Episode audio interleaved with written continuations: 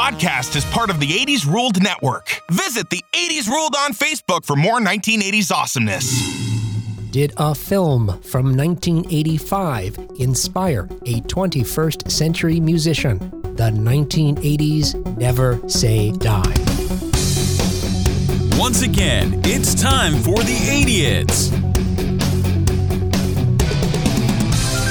An objective defense of the 80s.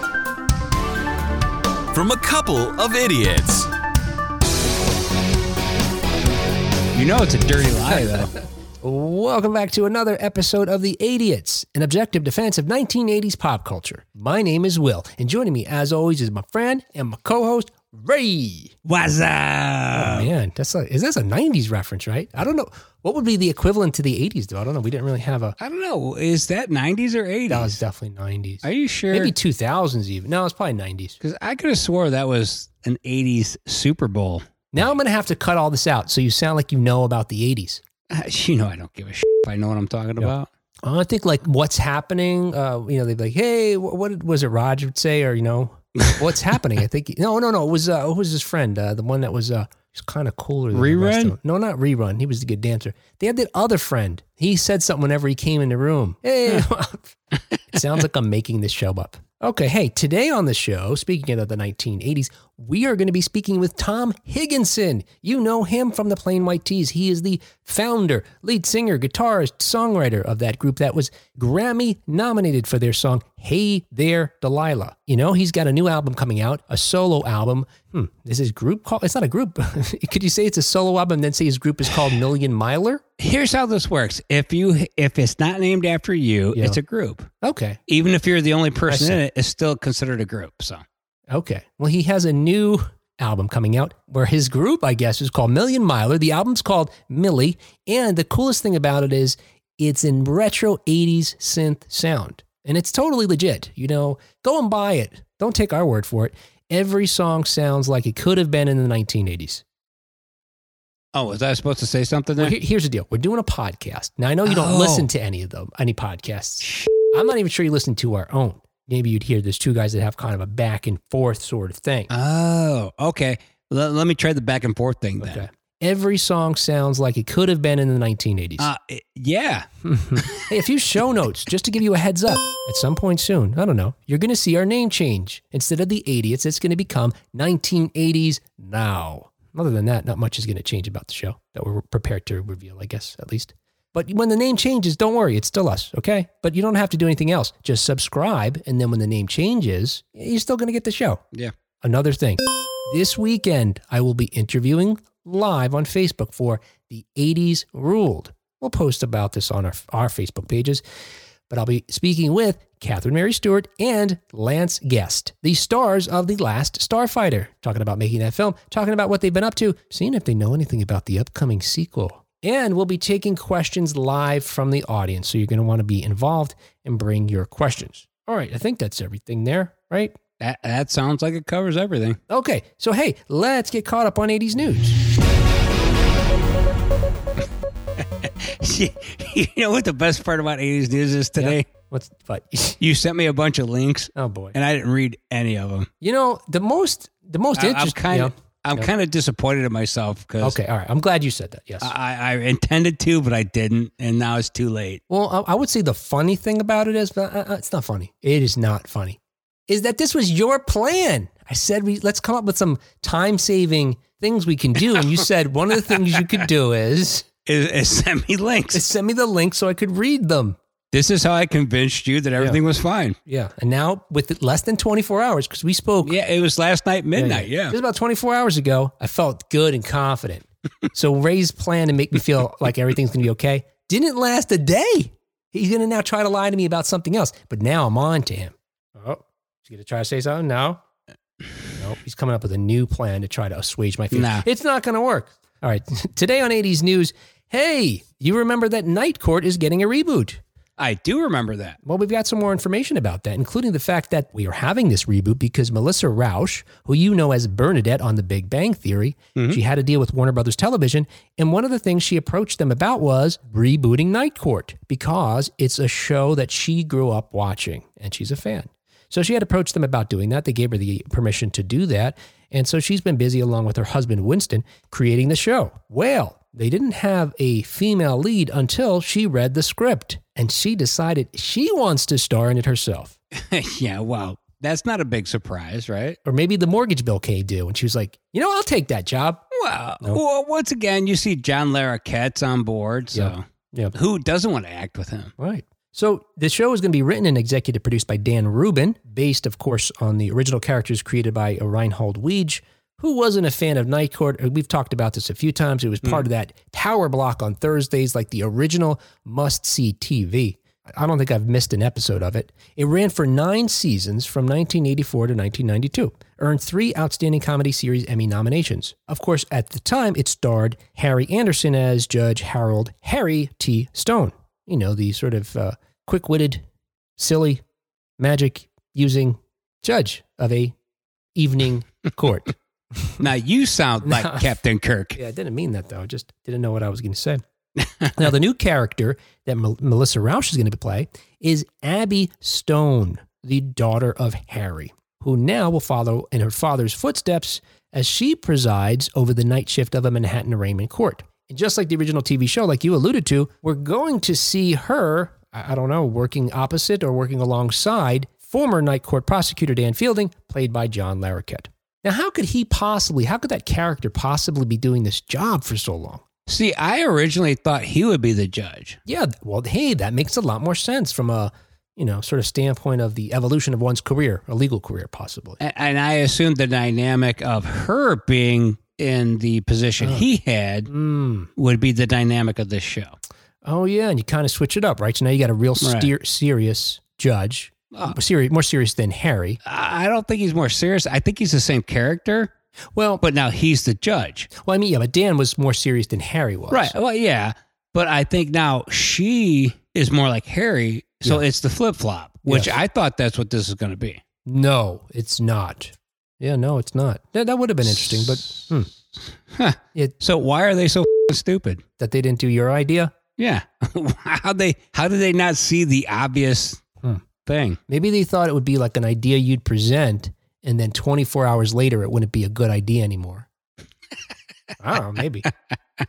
Uh, Yeah. You know what? Ask me tomorrow. Maybe I'll flip flop. now, while Night Court ran for nine seasons, uh, Melissa Rauch just coming off of The Big Bang Theory, which ran for 12 seasons on CBS. Yeah. And originally I was not on board with this, Yep. but I like her. So I think her and Larroquette together, I, I, I actually think this is much better than I thought it was going to be. Hmm. So now I'm on board. Oh, good. I was trying to remember who is the first celebrity I remember seeing in person and under any circumstances. Hmm. And I was thinking, is it possible it's John Larroquette? Because I was probably 13 or 14 years old when we were in uh, the LA area sightseeing and, you know, doing touristy stuff. And we spotted him at a grocery store. My dad pointed up, that's John Larroquette. I think he was on the show at the time because we were there in like hmm. 84. Yeah, we were there in 84 because it was the year Ghostbusters came out. it was so exciting. I guarantee your dad didn't say, that's John Larroquette. I guarantee Yeah, I your know. dad said, there's Dan Fielding. Oh, he knows stars. He always amazes me when he he remembers stars' names from so long ago because he still watches these old movies and TV hmm. shows. It's just whatever. What, what are we talking about tonight? This this is just a weird program so far. Hey, in other '80s news, so check Whoa, this whoa, out. whoa, whoa. What, what? But you didn't finish the story. That's the end. What do you mean?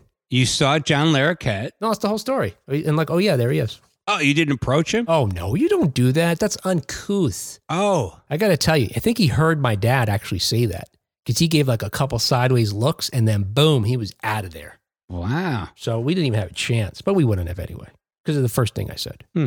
All right. In other 80s news, according to syfy.com, not even Jeff Goldblum is safe from danger on the D&D podcast Dark Dice.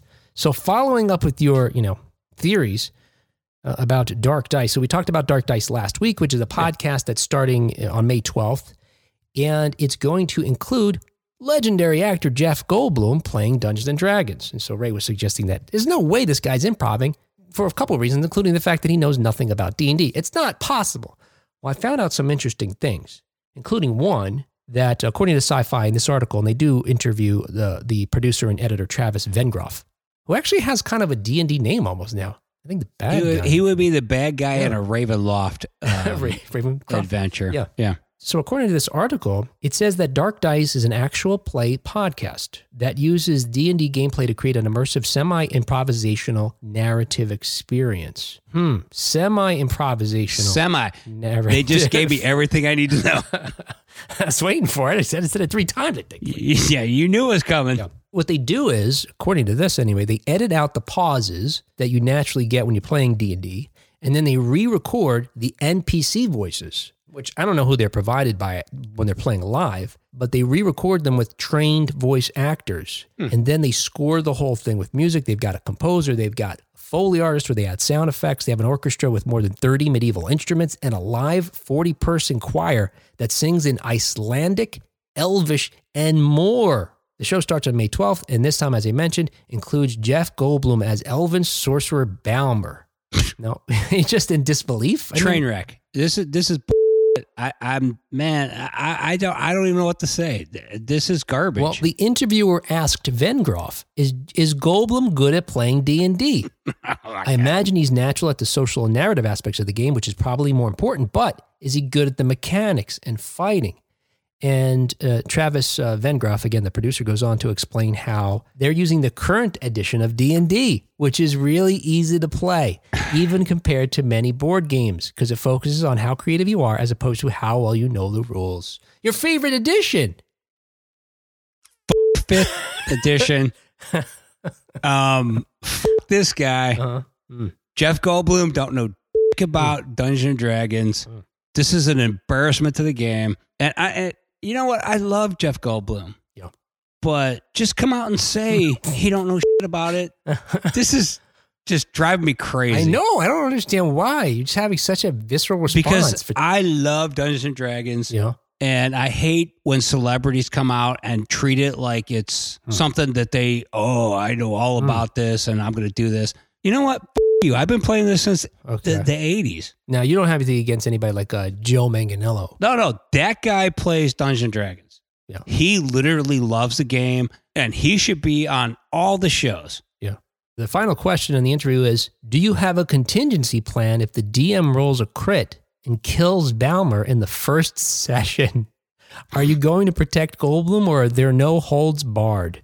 And uh, Travis uh, Vengroff says, As with our first season, I enjoy telling a story that none of us know the outcome of. Rest assured that I will give the challenges our team faces the best possible opportunities to kill the characters, Jeff included. He's a liar. And I, I will stand by Hmm. the, the, what is it, the silent one? Yeah, the silent one, yeah.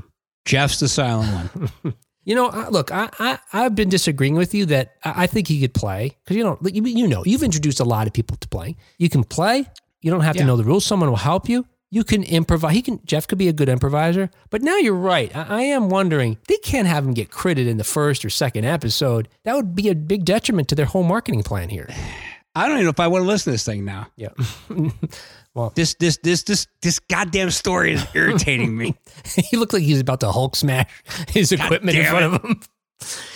God okay, let's move it, on man. before anything Move bad on, happens. move on Yes, before yes, I yes. Okay. break. Yeah. Let's go. Uh, in other 80s news, this story has uh, been making its rounds around the, I want to say Twitterverse, but actually it was, it was pointed out to me on TikTok, where this Hmm. story in particular, this TikTok, which are like these little clips of things, you know, like it's Yeah, I, I'm familiar with what the TikTok is. this so- got oh, I don't really, I'm not, I don't really know. This got over 357,000 likes, was shared 21,000 times, and has had 1,500 comments. It's a little clip from a podcast called The Confused Breakfast that does talks about nostalgia things from any era. It seems like they don't aren't specific to the best decade, the 1980s. But this little clip explains that it's possible or likely that Back to the Future and The Goonies took place on the same day. Now, this podcast just came out, this episode. It's going around all crazy, like I told you. Shared 357 or liked 357,000 times, shared 21,000 times. Now, I came across that this story already was, or this theory was already floated out there last year in October by the Spoiled Blue Milk website. Um, Got a comment already? this whole thing. Well, Where, did you intentionally pick these things just to make me angry? I didn't realize you would be fired out of a cannon.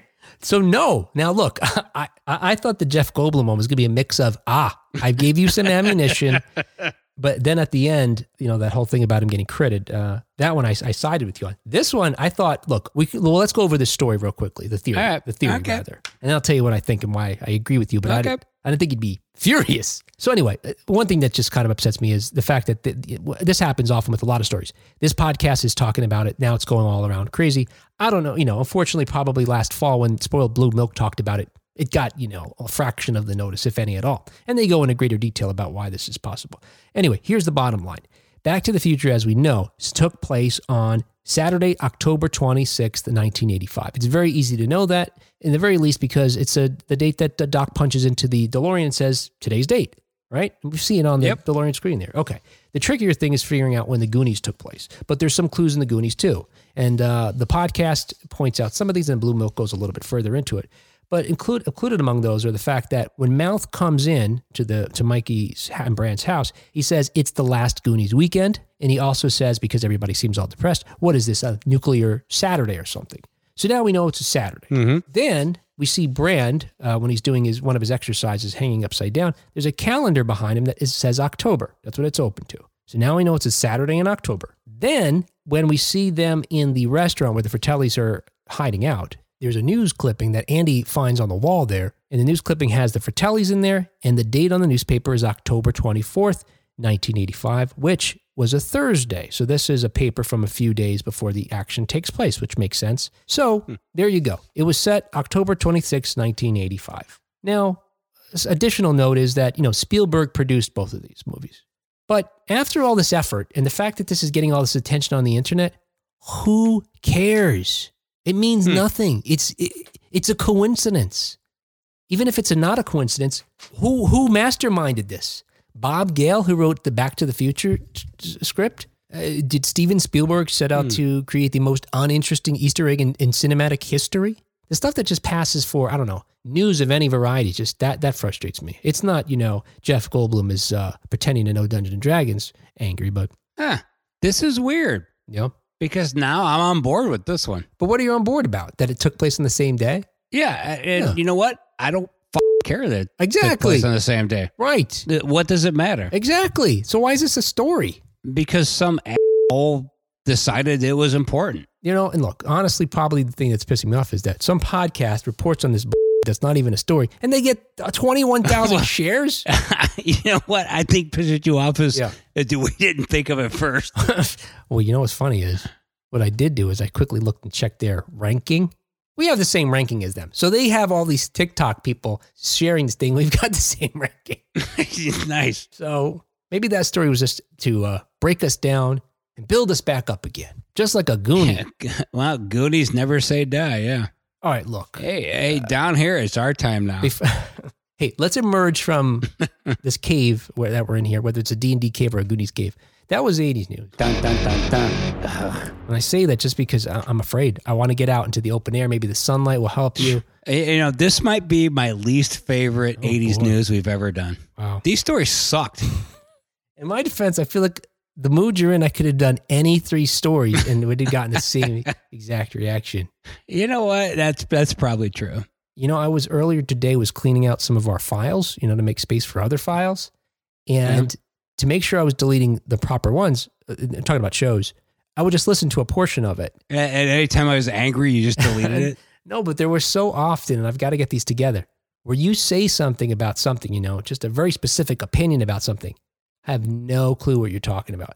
And I have to keep listening more and more to figure out what episode is this? And it takes a while before I get to like the nugget that reveals what you're angry Yeah. about or whatever. See, I'm I, I would assume that I when I'm angry, I'm pretty straightforward. I'll have to get these clips together. It was interesting. All right. All right. Hey, let's talk to Tom Higgenson. No, you can't do it like oh, that. no. What do I got to do? No, you you have to do it in a professional Okay. manner. All right. In a moment, we'll be right back with our guest today, Tom Higgenson. That's much better. All right. Thank you. Once again, it's time for Idiot.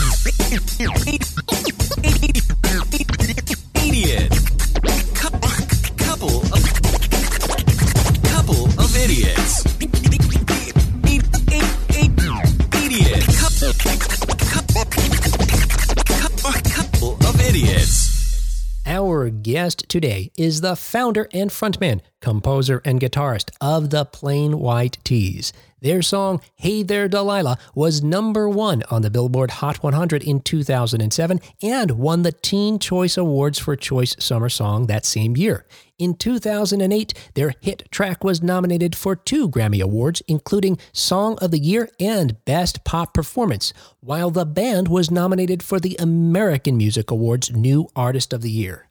In 2018, our guest's track, BFF, written for the Broadway musical SpongeBob SquarePants, won the Outer Critics Circle Award for Outstanding New Score, alongside Cyndi Lauper, They Might Be Giants, Steven Tyler, and the other talented artists that contributed music to the production.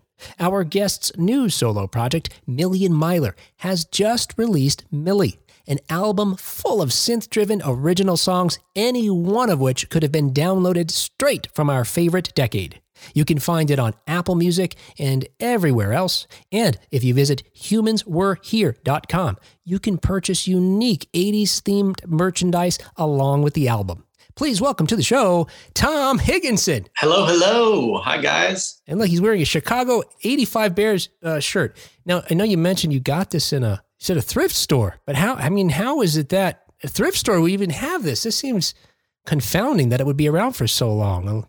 Well, I will say that you yeah. know when when Chicago sports, you know, when we have our glory, which is not very often, yeah. I feel like you know there's there's a whole lot. I, I, I mean, I guess I can't really speak for other cities, but I feel like like when the Cubs just won the World Series, you know, a few years ago in 2016. Yeah. I mean, you couldn't walk into a grocery store without getting, you know, hit over the head with Cubs merchandise. And, you know, I think we sure. go a little harder. Well, I guess I should, like I said, I can't really speak for other cities, but, you know, there was probably like 5 million of these shirts made in 1985. Oh. So there's, there's a few around if, if you look for them, I guess. so statistically speaking, yeah, odds are you'll find one. Exactly. We don't know what it's like to win in Cleveland, do we, Ray? I, I don't. Nah. So yeah. Nah. Yeah, I'm a Cleveland fan, so. Yeah, I don't know. I, I haven't experienced a whole lot of it over the years. So I've never seen a Cleveland's champion shirt anything. Oh no, that's not true. yeah, she did. the Cavs, the Cavs shirts. Yeah, yeah. You got LeBron. One. You had LeBron there, so you know that was a big one. Yeah. Mm-hmm. So hey, we're excited to talk to you today because uh, not only are you uh, an '80s kid, but your most recent work is. If you didn't tell me, I could honestly believe that these tracks were produced, created, released in the 1980s. I mean, some of them are just. Oh yeah, yeah. I love that. That see, that's that's the goal, of course. You know, that's awesome. So I guess I'd like to trace the path of how you arrived at making an 80s styled, you know, synth driven album, you know, especially when you had already found success with the Plain White T's, which had a different sound. Um, so, as an 80s kid, and uh, if the internet is to be believed, you just make it into Gen X. Uh, as an 80s kid, what was the earliest pop culture you recall uh, connecting to? Um, okay, so I was born in 1979. So, technically, I do count as an yes. 80s kid, right?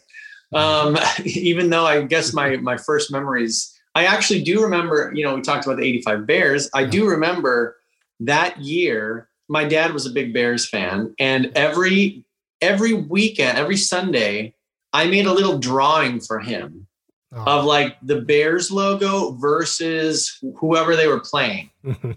and you know, they won every game that season except for one. So I kind of feel as though I can take responsibility for that 85 season. Yes. Um, you know, that's another thing about about Chicago sports fans. We're very superstitious. Yeah. So it's like, oh, I did that that one year. That's got to be why they won. You know, I could see um, your so dad yeah, being like, that, "Tommy, you need to make that drawing, huh? huh come exactly. on, get on that." exactly. I get grounded if I don't do the drawing in time. no, but that so that's honestly one of my earliest memories is uh, watching the Bears with my dad and making those drawings and that '85 season being such an important one for him and because he was so excited and he was so into it. You know, that meant something to me as a kid. Yeah. And um, you know, that same year, 85, I mean, come on, you know, you got the Goonies, which is to this day one of my all-time favorite movies. Yep. Um, I make a, an annual pilgrimage with with my son to Astoria um, to you know kind of partake in some of the Goonies stuff they have going on there every year. You got Back to the Future that summer, sure. But uh, yeah, 85 was like I think you know, when I think back, one of the first year, because I mean, at that point, I'm what six, Yeah. you know, five turning six. You know, that's kind of when your first memories are, I think, anyway, right? Like right around that time. I always find this fascinating. So, you know, Ray and I were born in, in, the early 70s. So for us, our Star Wars was Star Wars. But I always Wow. find it interesting, like for other folks who were born, you know, uh, before or after that, what was their Star Wars? Was would it have been Goonies? Or, so, and again, I say that because I was about six or seven when I saw the first one in the theaters. You know, Goonies and Back to the Future were like the two defining movies of my childhood for sure. But I will say Goonies was always always won out over Back to the Future just because it was kid it was like, you know, kids that were just a few years older than me at the time. Yeah. So it was like I could really relate to them. And the whole story, you know, Back to the Future, what an amazing storyline and very so imaginative. But come on, the Goonies, it's like they're going on an adventure in their own little town to save their neighborhood Mhm. so they don't have to move away from each other. It was just, it's like, it's really the perfect. And I mean, I'm sure you guys doing a, you guys are doing an 80s podcast. I'm sure that Yeah. this movie gets talked about a lot. So Yeah. nothing you haven't already heard, but it really is the, uh, you know, the perfect, not only 80s movie, but also just kids, you know, kids of any age, of any era, I feel like can relate and always love the Hmm. Goonies. I think I figured out that all of his music has been influenced by the Super Bowl Shuffle, Cyndi Lauper, and Huey Lewis and the News. Nailed it. I mean, you can pretty much trace it all back to those three things. I agree wholeheartedly. You mentioned you go to Astoria every year, and we're talking about Astoria, Oregon, where the where the Goondocks was film or you know standing for the Goondocks. I had read not too long ago that the folks that live there now are really protective. They have the road that leads up to it blocked off, and I think you're allowed to walk up there if you're respectful. Otherwise, you know, someone comes out with a shotgun and you know, Yeah, you know, you're not you you're not allowed to walk up to the house anymore. okay, Um, you know, but but it, I mean, the just being in the town, it feels like you're in the 80s still, you know, Mm. because it's this quaint little seaside town. It, it's wild that in the movie, you know, you have such a, a you know, like a strong imagery and recollection of Astoria, Mm. but they're Mhm. really only in Astoria for about the first, you know, 15 minutes of the movie. And then they go underground and then it's all like, you know, Hollywood sets or whatever. Right, but it's enough. Just that house alone and just the the the bond between them and their love. The whole movie is about saving their town and their Yeah. neighborhood. So it's like the town itself takes on such a bigger uh you know a bigger role than just seeing a couple little little landmarks in the first you know 13 minutes of the movie. You know, as an adult, it occurs to me, and we I've watched it with my kids not too long ago. We watched it again. As an adult, it occurs to me that some of the plot points, and forget about the fantasy elements, but some of the the practical plot points make no sense. Okay, are they saving like everybody's mortgage? Is everyone getting foreclosed on at the same time? Is there one landowner who's I don't know? It's confusing to me now having a mortgage on my house myself. That whole that part of it is the least believable to me. there's some moments of in, uh, of the movie that I like that bother me, and they're very subtle. Like for example, when Andy walks the plank, you know, Yeah. and then Mama Fratelli, you know, she's kind of pushing her out with the sword, right, and she Right. falls off, and Brand goes and, and jumps in to rescue her. Right. And he literally runs up to Mama Fratelli, who's standing on the plank, Right. and says, like, look out, Yeah. and jumps past her. It's like, why didn't you just knock her her ass Right. off? You Yeah. know what I mean? Like Right. She just tried to kill your girl. little moments like that, I'm like, oh, come on. Yeah. But other than that, perfect, perfect movie. Yeah, absolutely. Of course, they had to cut out that fighting the octopus scene. You know, uh, I know, Which, uh, I know, I love that, and I love that they. It's like a the stuff of legend now, Yeah. because the line is still in the movie, so it's like, yeah, you think great. just Data's making up stories now, but right, No. yeah. true. Yeah. So, and and what about uh, music from the 1980s? So obviously, like uh, you know, like Ray said, in those movies, you've got Huey Lewis, Power of Love. You've got Ooh. Cyndi Lauper, uh, Good Enough. You know, which are to this day some of my favorites. But I remember um, around the house, my mom always playing like Michael Jackson's Thriller, Mm. and then of course Bad once that came out. Uh, Pat Benatar was played a lot in Mhm. my my house growing up. Uh, Carole King you know that those are some of my main you know michael jackson was obviously a big deal as a Hmm, kid like sure. just those videos and everything he did was just such a spectacle and then you know going into other other 80s movies that i love like ferris bueller's day off.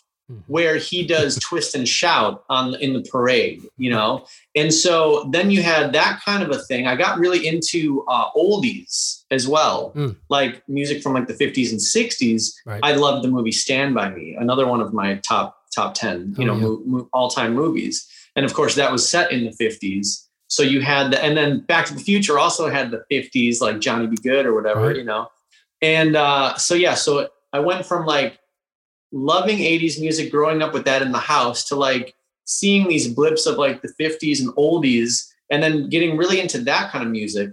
And honestly that led kind of into Plain White T's because when we started the band we were very like the name of the band Plain White T's is a, is a nod to the 50s you know with that yes. like style wise and we a lot of our early early songs especially uh, were written in that you know it's kind of throwback you know like a modern version of like a 50s like you know kind of like the way i guess like a lot of pop punk Sure. kind of took a nod from those like even the ramones were just Mhm. basically doing beach boys songs just really fast, you know Right. yeah so um so that's kind of how the band started and that's how the lineage you know it's funny to think 20 years ago when i started Plain White T's Yep. i was inspired by the 50s and had just lived through the 80s and now 20 years later i'm doing million miler wow. which is inspired by the 80s i don't know Right. maybe my life is just some weird cycle or something i don't know That means in 20 years from Hmm, now, let's say, Do the math. the Plain White T's will be his inspiration for his albums then. huh. ah wow Yeah. Oh. Yeah. what the hell's that going to sound like i don't know Hopefully, just a reunion tour. yeah there you go We've talked a lot of times on the show about how the 80s was connected to the 1950s. And a lot of it was because of the folks that were in power at that, you know, in the 80s were the folks that grew up in the 50s. So they were nostalgic for that, you know, and so on and so forth. But it is interesting that we're kind of are caught in this loop where we're nostalgic for when we grew up, but that was related to the thing earlier in that it's oh someone oh someone posted something recently. I can't remember what film it was. Oh, oh I know what it was. It was um, that 70s show. They said that 70s show came out in the 90s, talking about an era that was just 20 years earlier. So if they did something like that today, it would be about the 2000s. And there's something that I thought, well, hmm. what's so iconic about the look and sound about it that you could do that even? I don't know that you could. But the 50s, the 80s, still going into the 90s, you know, it seems like, I don't know, it starts to get a little fuzzier as you, you get out there, though. Yeah, I agree. I agree. Because of pop culture, I think, you know, the more and more time goes, I kind of feel like it's all good. And you can kind of see little little 80s bits, little 90s bits, little 2000s bits, 70s, like kind of in everything, you know. So it's almost like getting like a like a gentrification of the decades or something in a weird way, you know. Um, but I will say, uh, I because I, think about these things all the time. When you were saying about the '80s, you know, kind of throwing it back to the '50s, and nowadays we're kind of in a, in a have a love for the '80s. I feel like there was something like about the the simple like like the 50s were like the the like the last I don't know, like, and I don't want to say simple, but like there was something kind of simple and wholesome and fun about them, lighthearted. And then you had the 60s with JFK and then, you know, Vietnam and all of the all of these things kind of it took a it took a turn and then pop culture followed, you know, with the music and everything getting a little bit more political and serious. And then the 70s, of course, I feel like got even darker because it was dealing with the, you know, the, you know, in the shadows of all of that stuff that happened Right. in the 60s. And then in the 80s, it was like, uh, it was, I don't know why, but maybe just technology was kind of hitting MTV, you know, the synthesizer, whatever it was. But it was like, it, there was a moment of happiness and fun again. Mhm. And I kind of feel like then you had the, you know, the 90s, which took a turn again. I don't know, Kurt hmm. Cobain killing himself or just grunge in general, and everybody was sad. And, you know, Seattle was like, everybody loved Seattle, and it was just rainy and like nasty. so that's what the mood was. Yeah. And then, yeah, and then like 2000s were a bit of like coming out of that. So now that we're in like the, I don't know, now it's like we're looking back to the last, the last era of like purity and and joy you know if that makes any sense Yeah. It does. I don't know. I guess to your point, one of the things that's been look, and I'm going to sound like an old man. I know that. And I think about when my parents, when I listened to hip hop in the 80s, they were like, this is garbage. It's not going to last.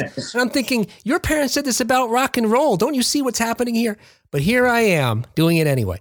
New music today, to your point, for the most part. And I think about, you know, your, your, your many songs on your, you know, eight studio albums that it's an exception. And I think that most of it is this kind of is getting darker and darker. Like even hip hop today, which in the 80s, you know, during the heyday of it, the golden era, which was they could sing about, you know, stuff that was really happening in the streets, but they could have ridiculous, silly songs too. Mm-hmm. Now it's like everything is just so such a you know, let's look at the top 10 songs or top 40. It's like everything seems like a bummer to me. Yeah. Really bumming me out. Yeah, there's a weird um, especially yeah, like you're saying in hip hop, there's like a emo like a sadness to a lot of it or something. yeah. You know, I think a lot of the the hip hop kids right now are being inspired by kind of the and maybe maybe this is what we're talking about, but mm. that music of like the 2000s where it was kind of that emo punkish thing. Yeah.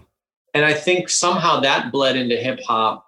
And so I feel like a lot of the hip hop right now is that. It's like a yeah, an emo hip hop so there is like yeah a real sadness to them very minor key and just yeah like you said dark. Yeah. i agree.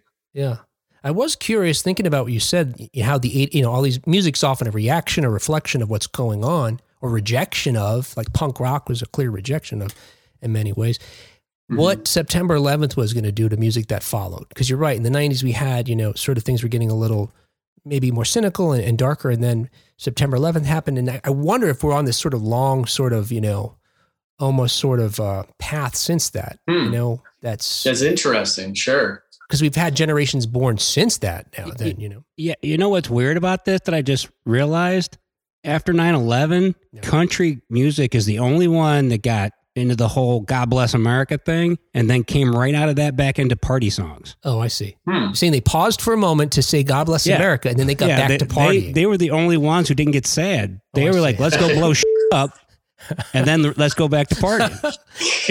yeah, hmm, I guess so. Interesting. I wonder how the pandemic, you know, oh yeah, like what the heck is going to be the results of that? You know, like I feel like there's going to be some reflective music coming out in the, you know, in the near future, just because everybody's kind of had that time to uh, to just sit around and do nothing but kind of think and and, and have to adapt and everything. Right but I kind of feel like I wonder if it's going to get to a happy place, you know, once we get past the pandemic and everybody gets vaccinated and people start, you know, going out again.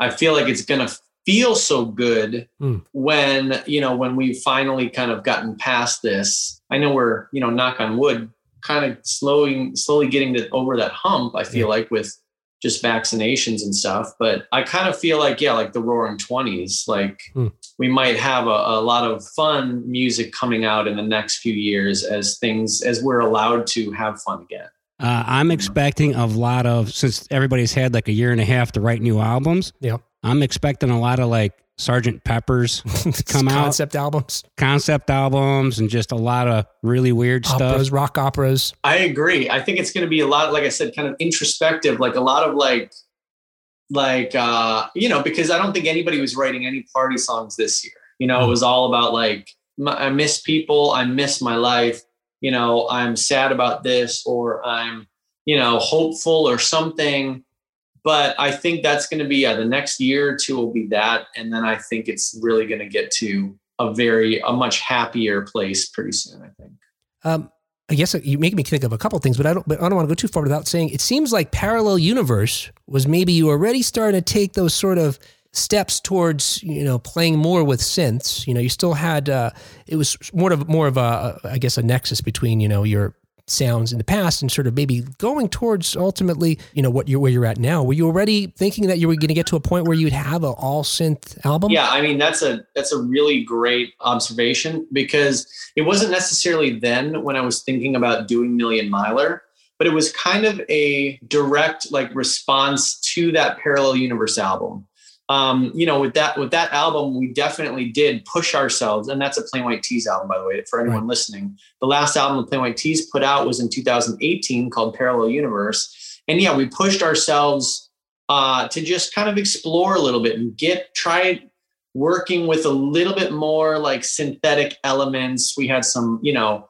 uh, a lot of beats and a lot of um, you know like programmed beats and a lot of synth little moments and things like that but of course it was still anchored in Plain White T's you know guitar acoustic a lot of that was still prevalent mm. but yeah it was that and then it was like you know after that we put out that album that was kind of an album that we made because we thought it was cool and we were just mm. you know not really worrying about you know you you never try to worry about what the fans are going to think you always want to like the more honest you are usually the more it reacts or you know it, it, connects to people so you can't really you can't really base your creativity on trying to connect or trying to sell you know it's like you get it's the opposite hmm. um, but after making that album it definitely was like okay like this is about as far as we should go with Plain White T's it's almost like you know we have we know what people love we know what what our wheelhouse is what our strengths are hmm. like we should probably just play to those and that kind of cuts out a lot of those elements of the of the synth and the those elements that that come from a a synthesizer basically. Mm. so but that's where my passion is right now. I've been just super i mean ever since i mean i, I never really left the 80s because like i said goonies is has been my favorite movie ever since i was a kid. Ever since my son has been born you know, uh, his the, uh, the day we brought him home from the hospital, I I put on the Goonies because I wanted that to be his first movie, you know, wow. in life. And so yeah, he's always been, you know, I've enjoyed the moments of like like okay, he's 4 years old. He has never heard Michael Jackson before. Mm-hmm. This is thrill, you know, like like just giving him these uh, always kind of tying it to that to my the important things of my childhood right, i guess yeah. you know? I'm basically trying to relive my own childhood through him or something. And then right in the middle of, of it stranger things comes out which was such an important moment. And um like i got i must have gotten at least 11 different text messages within that week of stranger things coming out from the most random different people in my life saying like, "Hey, you would love this show. Mm, You've got to watch this show." And I didn't have Netflix or anything. I'm like, "What are they?" You know, the first time I saw, I'm like, "What the hell are they talking about?" And then as I got more and more, I'm like, "Okay, I've got to look. I've got to see what this is." And of course, watched the whole season and like fell in love with it. And then that kind of led me to to start listening to some synth wave music, which you know is kind of like a you know, it's a little bit of an underground genre that's been happening. I'm sure it's been happening much longer than I've been paying attention. Yeah. Um, but it's kind of been swelling up a little bit, you know, with this a little bit of an 80s 80s resurgence and aesthetic, you know. So that made me want to just start a full on new project. And like you said at the beginning, like make an album that sounds like, damn, this could have come out in 1986 or something, you know. Um, so that's just what I did. And, and that next, I think it was in, yeah, probably that spring of 2018 is when I started messing with the idea of doing a side project and coming up with some tracks. And um, a couple of the songs that are already out uh, High School Summer, Take a Chance on Me. Hmm. Uh, and actually, the latest song I just put out about two weeks ago called Never Say Die, which, right. by the way, obviously yes. Goonies Goonies homage there. Yes. Um, but those, all three of those songs were started in a matter of like two days uh, in the spring of like 2018. So, so yeah, and I've just kind of went from there. Once I started dabbling, it was like, okay, there's no turning back. Like yeah. I'm, I'm just going for it. Yeah. And of course, we're talking about some of the tracks from Millie, the first album from Million Miler, which was just released on May 10th. It's uh, Tom's solo project that we've been talking about, of course. It's available anywhere. Go out and get it. Yeah, you need to fix your Spotify page then.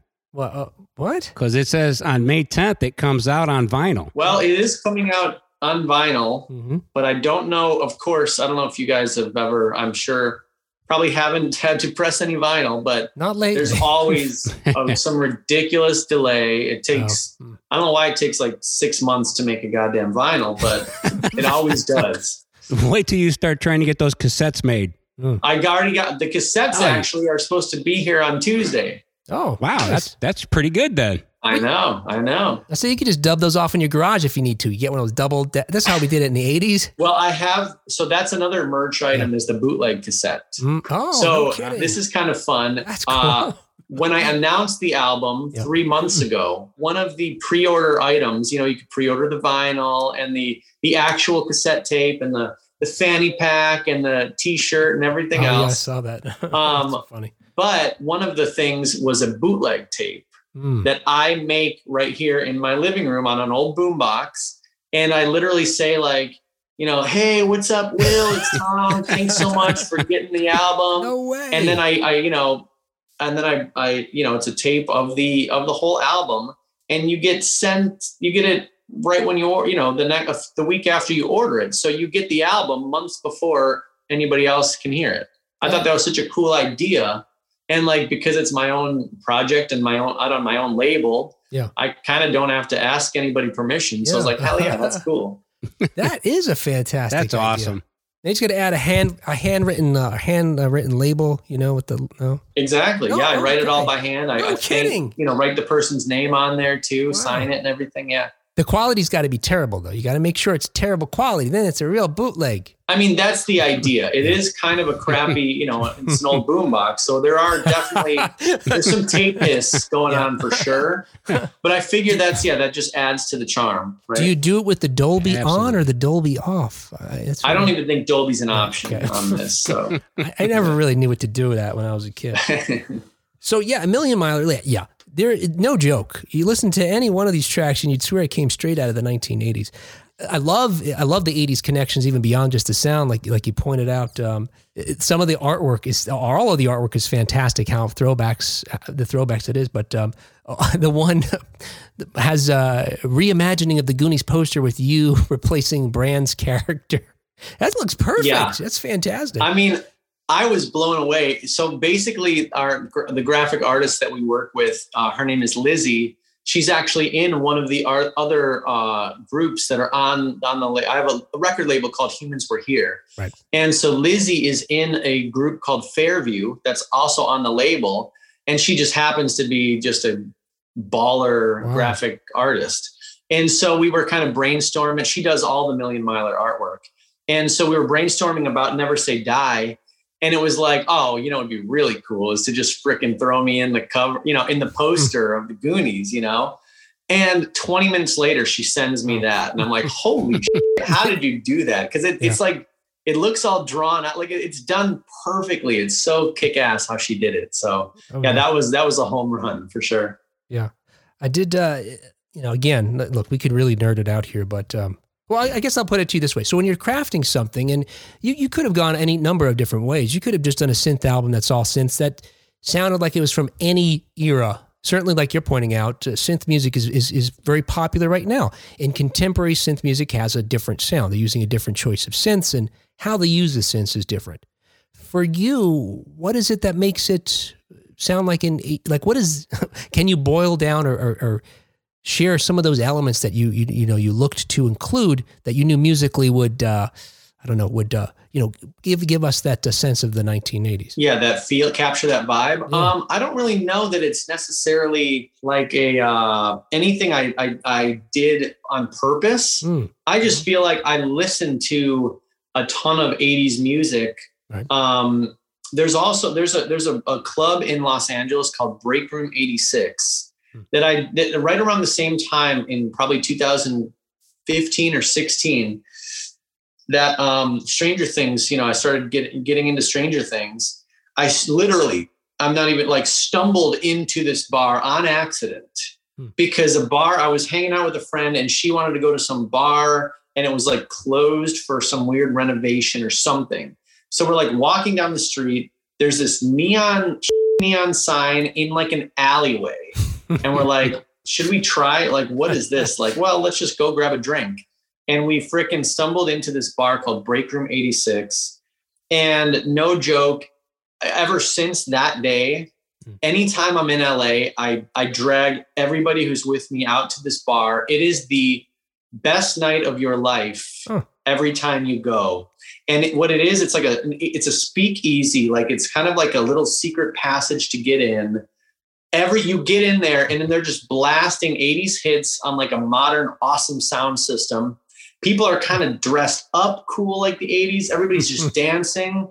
Like my friends who are like the the squarest like chicagoan you know people that are coming to visit me in la or something i bring them to this bar and they're they're dancing. They're like going crazy. Like it, it just brings out the fun and like the the kid in you almost. Mm. It's just a really magical place. There's a cover band that plays there every every Wednesday that is like literally like garage rock like the Strokes, but they do all the all 80s hits, so it's like the coolest you've ever heard. It's so badass. Is that Dean Cameron's bag who does a band that does uh, karaoke? What it, karaoke? That, no, the Steel Panther no. guys. They're called the Good Time Boys. oh, okay. Ah. And mm. they're like legit one of my favorite bands of all time. They're unbelievable. I love them.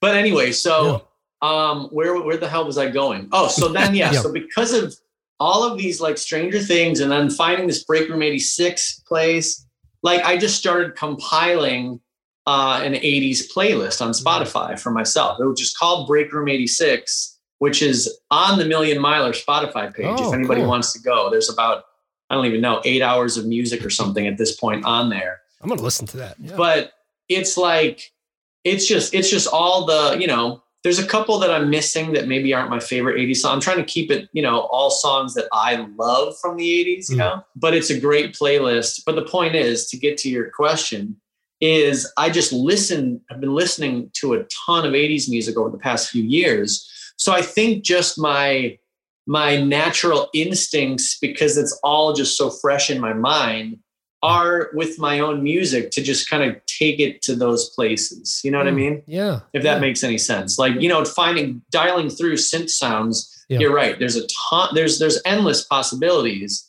But it's like some, yeah, some just don't feel right. Some feel a little too modern. Some feel, you know, a little too dead or whatever. So then when you dial up something where you're like, oh, this this hits my mm. ear in that that uh, you know that sweet spot or whatever that rem- that brings me back or that makes me feel like those songs that I love, and then yeah. that's what we go with. It's yeah. yeah. it's just all all just kind of like instinct and feeling. Wow. Yeah, I, you know, I thought it was probably a little more calculated than that, just because you seem to nail it so well. You know, with the little arpeggios and the pads and sort of a long decay on those synth chords, and and I sure. swear, well, on, thank you. When, when uh, on take a chance uh, on me, you know, I heard take, and then I hear the bass start and I think, well, that sounds like a DX7, which I think is what a-ha used on Take Take Me Take On Me. I'm like, Take oh, On Me? Yeah. Similar BPM, similar rhythm pat. But now it makes sense here. You sort of incepted yourself and just like as a supercomputer, you just, you know, sort of it comes out in the that sounds too uh, technical, maybe, but obviously, divine inspiration, you know, strikes and yeah, just totally, comes out. Yeah. yeah because yeah you literally you can scroll through those sounds for hours and it's like sure. there's endless possibilities. So yeah we did zero research if that's what you're kind of asking. It was like cool let's di- me and my producer buddy yeah. it's like cool let's just dial through and when something sounds good then it's like okay cool let's just yeah. go with that. And then mm let's keep you know like there wasn't a lot of um I don't want to say a lot of effort put in because obviously there's, you know, it, there was a lot of effort. Sure. But it was, uh, it was very fun. Mm. And it wasn't like too, you know, too like, okay, we didn't dwell on things too long. It was like either it felt awesome or it didn't. Mm. You know what I mean? And if it didn't, then it's like, ah, let me think about that lyric or let me like, let's mess around with that sound. It's not really hitting where I want it to you know, like there's a new song. Actually, I just wrote a, a, new Million Miler song. So it's funny. I'm already writing before the album even comes out, the next album. But it's funny. I have this awesome synth, but it kind of has this like warble to it. And I played it for my son, uh, and he's like, he's like, this is like my favorite song of yours. And he's like, but you got to get rid of that laser. And I'm like, laser? What the hell are you talking about? There's like there's three things in the whole track right now. I'm like, there's no laser. He's like, yeah, it's like, oh, oh, oh, oh, oh. and I'm like, oh, it's that synth because it has kind of a warble. So yeah. I might have to go back and, and mess with that sound yeah. a little bit just to get my son's approval. But yeah, but that's about as much, you know, calculation and thought goes into it. It's much more just like, you know, this feels cool, so just go with it. Right. If you had to pick one song on the album that's your favorite, what would you pick? Damn, that is freaking tough you know, it's another thing with just creating in general, like with from Plain White T's, you know, or anything. You never every song that you write, you kind of feel the same about. Like it could be total, shit, but in that creative moment, you're like, I've done it again. This is the best song of all time, you know. And it's it's not until you play it for other people where you really get a vibe. Yeah. You know, like like even not even like what they their reaction. It's like Yeah. just pushing play Hmm. instantly. Like you're like, ooh, that line, or ooh, Mm. shit, that freaking. You know, we got to tighten up that little drum fill. Or, you know, just like Mm. stupid things like that. Like you you become so much more critical the second you hit play for someone else. You know. Hmm. So I will say the the song "She Ain't Coming Back" on the album that is one that has gotten uh, I've gotten a very strong reaction from from you know my my circle and people that I trust musically that that you know it's like hey what's your you know they've all kind of reached out almost without me even asking about that one you know so I'm a big fan uh the very first song on the album the album starts out with a little intro and then it kind of goes into the uh, uh, you know the first real song. It's called something to look forward to. Mm. and i feel like that is possibly my favorite song on the album. And i don't know that it would be a single or I don't, I don't know that it would be a fan favorite but right now with not a lot of people hearing that that's one that i i really love. It, it definitely captures the like a michael jackson quality hmm. that a lot of the other songs don't really touch on but yet still has almost a, has like a phil collins kind of vocal thing happening in the chorus like a i don't know that song just really that was i, I feel like when we that was like our the most like holy f- when we finished that out of any song on the record. Oh wow. Yeah, before we recorded today, uh, me and Will both agreed that we like She Ain't Coming Back the best of the ones we've heard. But No now, kidding. yeah, now we have something to look forward to. Yeah. yeah exactly there you go And I, yeah, and I wrote that one in the pandemic, of course. Yeah, Mm. obviously, I wrote most of these songs during the pandemic. So yeah, that was like early on. It was like you know, just just you. The chorus is you give me something to look forward to. Like in other words, I can't can't wait to see you again, kind of a thing. Mm. But it's definitely done in a very like upbeat and fun, you know, 80s way. Um, but yeah, maybe that's why it holds a little bit more more water for me, just because it actually was like a very real sentiment at that moment. You know, like I think we were all kind of going through that same that same thought and that same feeling. Wow. Only an 80s kid could have written this the way you have, especially to hear that, you know, you, again, you sort of just absorbed all the things that you loved growing up as far as music goes, and it just came out, pouring out. And it's clear. Thank you so much, Tom, because again, the album is fantastic. It, and it's definitely, I won't even say an homage to the 80s because it could have come straight out of the decade that we love. And much like in the 1980s as well, the music oftentimes provided lighter moments to some of the stuff that was going on during that decade. So thank you very much, Tom. We appreciate your time today. Yeah, it was awesome hanging with you guys. Thanks for thanks for hanging, talking about the record and, and talking about Goonies and all things 80s. This was awesome. Wow. I thought we were going to talk about how an 80s kid was inspired to create an 80s, you know, sounding album, but I guess it makes sense that he would be so much into every other aspect of 80s pop culture, but boy. And what a coincidence. We did that Goonies story earlier today, and that dude knows a lot about the Goonies. Oh, we should have asked him about the Goonies uh, theory. No, no, no. Better that we didn't. You might have gone off again. What? Why would I go off on him? nah, he he f- slayed, man. he was right. awesome. Yes, he was great. But I don't know if we proved anything about the 1980s, though. You know Uh, that we have proven We okay? beyond a shadow of a doubt That's confident. Wow. that Tom Higgenson Mm-hmm. is absolutely 100% Yeah. 80s. Put that on the liner notes, Tom. All right. Hey, we will talk to you next time on the 80s. See ya.